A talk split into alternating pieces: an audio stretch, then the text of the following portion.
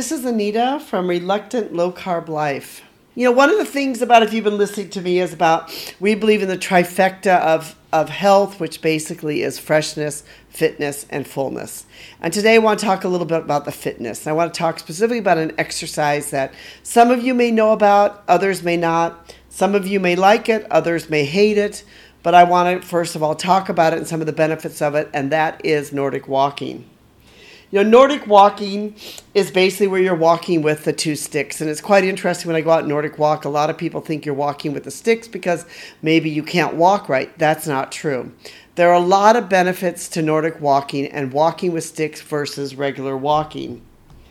There are many muscle groups that you use. In fact, there are 11 muscle groups which are used when you are Nordic walking that you will not use with just regular walking.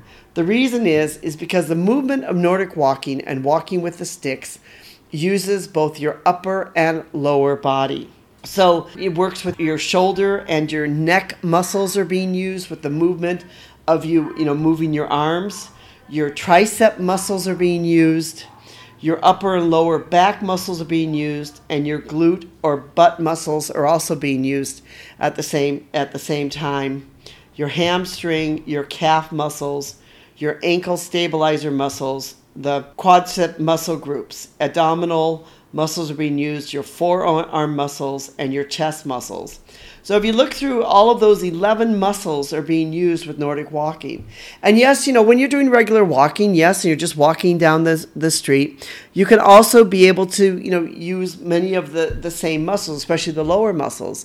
But what makes Nordic walking such a great exercise, and one exercise reason why we like Nordic walking instead of just regular walking is the fact by just by adding the Nordic walking sticks, you can be able to not only burn more calories, but you can also use more muscles and get a full body workout.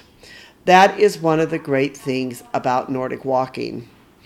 I'd like to just talk a minute about Nordic walking and the United States because that's kind of like where I'm from where you know in the United States it is not popular yet, but in many parts of Europe and even in Japan, Nordic walking is actually quite popular because they understand the benefits of Nordic walking. Nordic walking started in Finland so that the cross-country skiers could be able to find a way to remain fit on the off season. If anyone has cross country skied, which I have, you will know that one thing about cross country skiing is that cross country skiing is a bit like an exercise like swimming, where you're using a lot of your muscles. That's what makes it such a great exercise.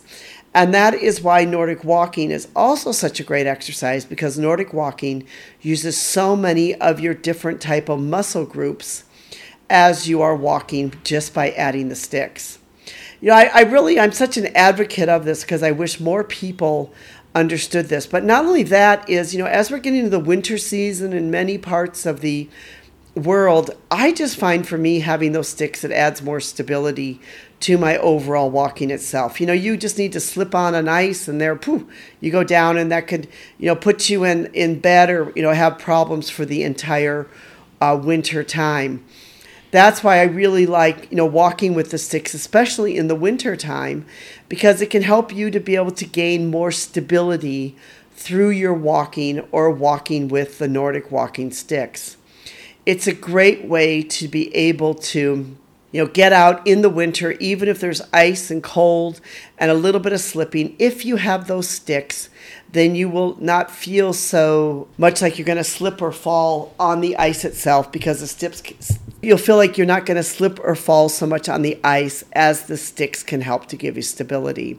So there are a lot of benefits, especially as we're getting into the colder weather, for you to consider taking up Nordic walking as one of your forms of exercise, especially if you're going out walking every single day. If you'd like to be able to find more about Nordic walking and see more about the muscle groups and learn more about why all these different muscle groups that eh, Nordic walking um, can help you with. We have a you know cute little chart of somebody Nordic walking, and it shows all the different muscle groups. Please you know check out our blog, which is called Nordic Walking Muscles Used 11 Nordic Walking Muscle Groups. Thank you so much for listening and being part of our podcast. We really do appreciate you. And we um, wish you well in your journey of becoming healthier through the trifecta of health, which is freshness, eating fresh foods, fitness, finding some fitness that you enjoy doing, and by fullness by eating foods that help you to remain full. We'd like to thank our technical team who's put this together, specifically Rico. Thank you for making this podcast possible.